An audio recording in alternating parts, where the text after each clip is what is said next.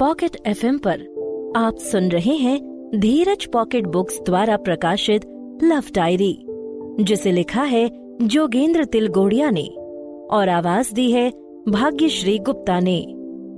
मुझे फिर अपनी दुआ रंग लाती नज़र आई। हाँ अचानक ही उनका आना बंद हो गया। आपको मैं बता चुकी हूँ कि वो महीना पंद्रह दिन में वहाँ आते थे। उस बार आठ हफ़्ते बीत गए। मगर वो नहीं आए। आठवें हफ़्ते मेरा मन बेचैन हो गया। तो तू परेशान क्यों हो रही है? नेहा ने फ़ोन पर कहा, नहीं आया तो ना सही। उस समय डिनर के बाद मैंने नेहा के पास कॉल की थी। तब मैं अपने बेडरूम में थी। पापा अपने कमरे में थे। यार I am not worried about it मैं फ़ोन पर बोली बेड पर पीठ के बल लेटे हुए, ठीक ऊपर छत को ताकते हुए, जहाँ पंखा धीमी गति से चल रहा था। एसी को चलाना बंद किया जा चुका था, क्योंकि अक्टूबर का महीना चल रहा था। So what it is baby वो हँसी। यार, मैं हैरान हूँ। मैं बोली, पता नहीं, उनके साथ कोई ट्रेजिडी तो नहीं हो गई? अगर हो भी गई तो तुझ पर क्या फ़र्क पड़ता है? वो लापरवाही से बोली, उस एंग्री यंग मैन को अब तुझे फेस नहीं करना पड़ेगा। ये भी हो सकता है कि उसके तेरे पापा से बात बिगड़ गई हो और उसे पापा ने नौकरी से ही निकाल दिया हो। ए लिसन पर वो तेरे पापा की फॉर्म में करता क्या है? आई डोंट नो क्यों नहीं जानती? इस बारे में नेहा ने नहीं पूछा। तब मुझे सवाल ने उलझा दिया। वो पापा की फर्म में क्या काम करते हैं? ये सवाल मैंने पापा से अगले दिन पूछा। शाम के समय जब मैं और पापा घर के छोटे से बगीचे में झूले पर बैठे थे, मैंने लाड से पापा के गले में अपनी बाह डाल रखी थी और उनसे एकदम सट कर बैठी थी। चीफ प्रूफ रीडर है, पापा ने कहा।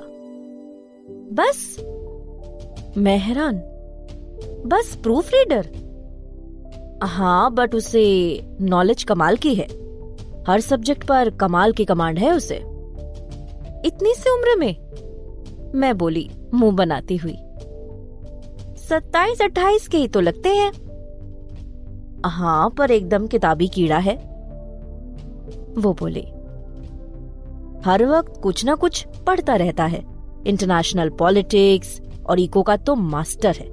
हर चीज़ टिप पर रखता है। अगर इतनी नॉलेज है तो आईएएस वगैरह करे। मैंने जरा हिकारत भरे भाव से कहा। प्रूफ रीडिंग में क्या कमा लेते होंगे? तब वैल्यू भी अलग ही होगी। ये जॉब करना ही नहीं चाहता। तो क्या अब जॉब नहीं कर रहे? मैं व्यंग से कह उठी। नहीं, पापा ने बताया। ट्रेनिंग ले रहा है। ट्रेनिंग ले रहे हैं? मैं चौंकी। हाँ पापा ने मेरे साथ झूले पर झोंटे खाते हुए कहा। दरअसल वो पब्लिकेशन के धंधे में उतरना चाहता है। मेरे पास काम समझने के लिए आया था। मैं तो चाहता था कि वो मैनेजमेंट पर काम करे। या मार्केटिंग संभाले, पर उसने प्रोडक्शन चुना। पहले वो सबसे जूनियर प्रूफ रीडर था, अब मैंने उसे चीफ बना दिया है। काम बड़े ध्यान से करता है। वो क्या आपकी पहचान के हैं? सीधी पहचान तो नहीं है, पापा ने बताया। पर एक दोस्त का भांजा है, उसी ने उसे मुझसे मिलवाया था। ओ मैं उनके परिवार के बारे में भी जानना चाहती थी। ये भी जानना चाहती थी कि वो घर पर क्यों नहीं आ रहे, मगर पापा से नहीं पूछा। मन में डर था, कहीं पापा के मन में ये बात न धस जाए कि उनकी बेटी उनमें ज़्यादा ही इंटरेस्टेड थी। किसी जवान लड़की का, किसी मर्द में इंटरेस्टेड होने का मतलब नॉर्मली लोग उस पर फिदा होने से लेते हैं। मैं नहीं चाहती थी। पापा मेरे बारे में वैसा सोचते। पापा की बातें सुनकर मुझे लगा कि वो शख्स वास्तव में एक छुपा रुस्तम ही है। तब मेरी समझ में आने लगा कि पापा उसे इतना भाव क्यों दे रहे थे। पापा के लिए वो पापा के एम्प्लॉय नहीं, अपने दोस्त के रिश्तेदार थे। उनकी नॉलेज ने उन्हें और ज़्यादा प्रभावित कर दिया। उनकी डिसेंट नेचर तब मेरे हिसाब से बोरिंग पापा को क्लिक कर गई थी। पर वो घर पर क्यों नहीं आ रहे थे? अच्छा ये जानकर नेहा भी हैरान रह गई। इसका मतलब वो किसी बिजनेसमैन फैमिली से है? आई थिंक सो मैं बोली। यार, वो तो हैंडपंप की तरह नज़र आता है। नेहा ने कहा, जितना ऊपर दिखता है, उससे काफ़ी ज़्यादा नीचे दबा नज़र आता है। मुझे भी नेहा की बात सच नज़र आई। तब मुझे पता नहीं क्यों, उनकी पर्सनालिटी में एक एक्स फैक्टर नज़र आने लगा था। मैं महसूस कर रही थी, वैसा ही नेहा को भी लगने लगा था। वो जनवरी का महीना था। तारीख भी संभव दस, ग्यारह या बारह रही हो।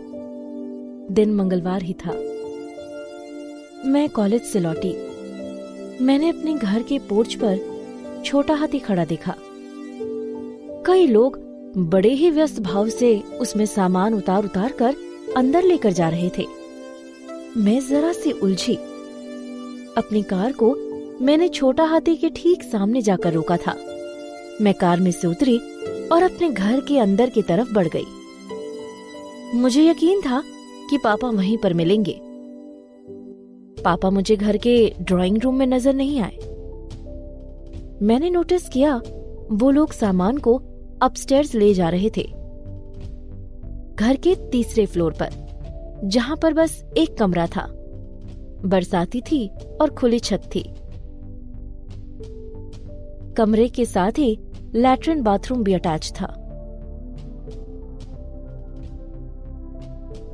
उसी समय शबनम आंटी किचन में से निकली और हमेशा की तरह वात्सल्यपूर्ण लहजे में बोली, आ गई बेबी, आप फ्रेश हो ले, मैं आपके लिए डिनर वगैरह तैयार करती हूँ। डिनर यानी लंच। दोपहर का वक्त था, सो लंच का समय था। आप शबनम आंटी की इंग्लिश की टांग तोड़ने की आदत भूले नहीं ना? मैं चाहती थी शबनम आंटी की गलती सुधारो। मगर नए मेहमान के बारे में उभरी उत्कंठा ने। मुझे वो फालतू काम करने से भैंस को भैरवी राग सुनाने से रोक दिया।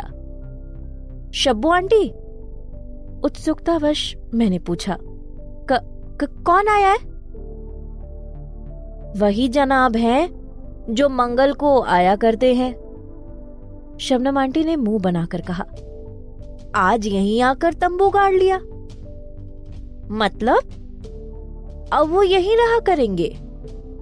कौन? मुकुल? मेरा दिल धड़का। हाँ। मैं तुरंत भागती हुई अपस्टेज गई, वहीं टॉप फ्लोर पर। पापा और मुकुल वहीं थे। सामान वहीं पर रखा जा रहा था। फ़िलहाल हर चीज़ बरसाती में रखी जा रही थी। मेरी साँसें तेज़ी से स्टेयर्स पर चढ़ने के कारण फूल रही थी। किताबें वक्ष में दबा रखी थी। मैंने जाते ही पापा को नमस्ते की।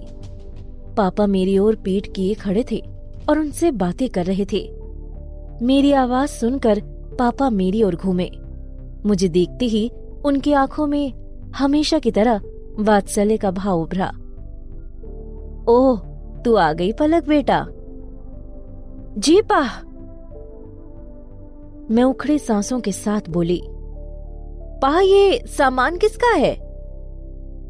ये मुकुल का है।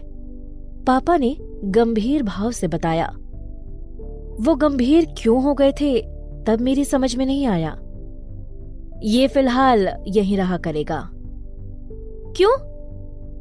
मैं कह उठी, पर पापा ने जवाब नहीं दिया। बोले, जा शब्बों से पता कर खाना कितनी देर में तैयार हो जाएगा। वो कह रही थी कि मैं फ्रेश हो लूँ।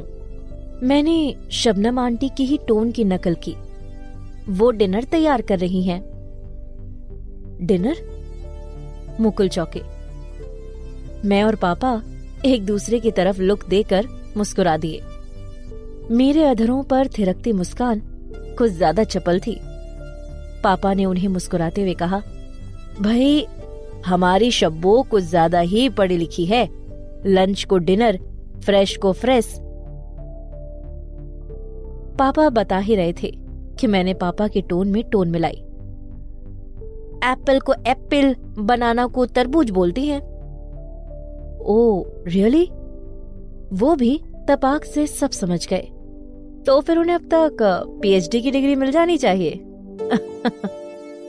हम सब हंस पड़े। मैं वहाँ से सीधी अपने बेडरूम में गई। किताबों को बिस्तर पर फेंका, अपनी चुनरी गले में से नोच कर फेंक दी। निढाल सी बिस्तर पर बैठ गई। मेरा मन बुरी तरह द्वेलित था। मैं उस शख्स का सामना करने से बचना चाहती थी। हालाँकि लंबे समय तक वो नहीं आए थे तो मन सस्पेंस से जरा सा बेचैन हो गया था। मगर एक रिलीफ भी मिला था उस समय। जब लगा था कि वो अब शायद घर पर ना आए। अगर आते तो इतने दिनों तक क्यों नहीं आए? और अब? अब तो वो घर में ही आ गए थे, सामान समेत। यार, उसके घर में रहने से क्या प्रॉब्लम है? नेहा ने कहा। मैंने उसे रात को बेडरूम से फ़ोन कर उनकी आमद की जानकारी दी थी। अब यार, उनके साथ दिन में कई बार सामना हुआ करेगा।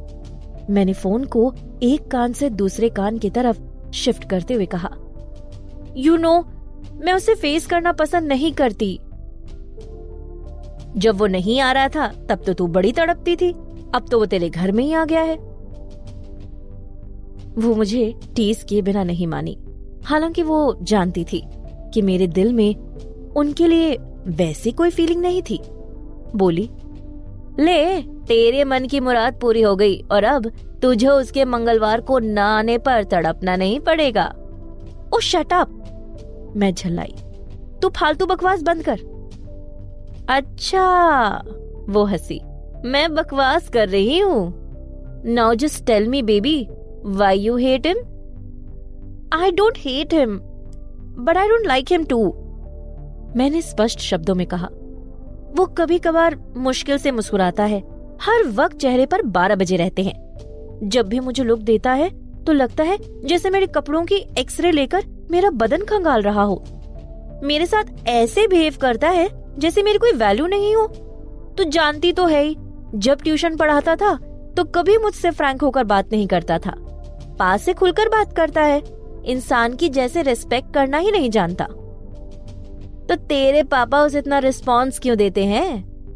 आई डोंट नो मैं हथियार डालने वाले लहजे में बिस्तर पर औंधी होती हुई कान से फ़ोन लगाए बोली, पता नहीं क्या जड़ी बूटी घोल कर पिला रखी है? अगले दिन जब मैं कॉलेज गई तो कॉलेज में मेरे मोबाइल पर शशांक की कॉल आई।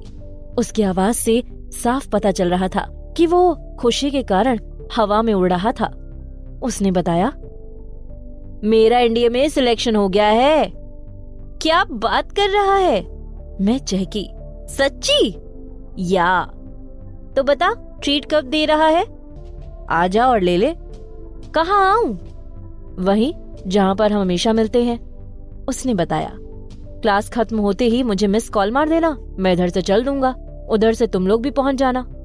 नेहा को बता दिया? पहला फ़ोन तेरे पास ही किया है। वो बोला, मैं उसी को फ़ोन करने वाला हूँ तेरे बाद। ओके। मैंने व्यस्त भाव से कहा टीचर क्लास में पहुँच गए होंगे। मुझे भी पहुँचना है। कट कर रही हूँ। Bye and see you later take care तब बस हम तीनों ही मिले। वो बस हमारे ग्रुप का सेलिब्रेशन था। बस एक छोटी सी ट्रीट उसने दी। या यूँ लिखा जाए, हमारे खाने पीने का बिल उस दिन उसने पे किया। असली ट्रीट वो सब दोस्तों को ट्रेनिंग पर से छुट्टियों में आने पर देता। तब तक उसे तनख्वाह भी मिलने लग जाने वाली थी। तब वो सब दोस्तों को दावत देने वाला था मेरी इस कहानी को सुनते रहने के लिए और नए एपिसोड्स की जानकारी के लिए शो को सब्सक्राइब करें और आसानी से माई पॉकेट सेक्शन में पाएँ।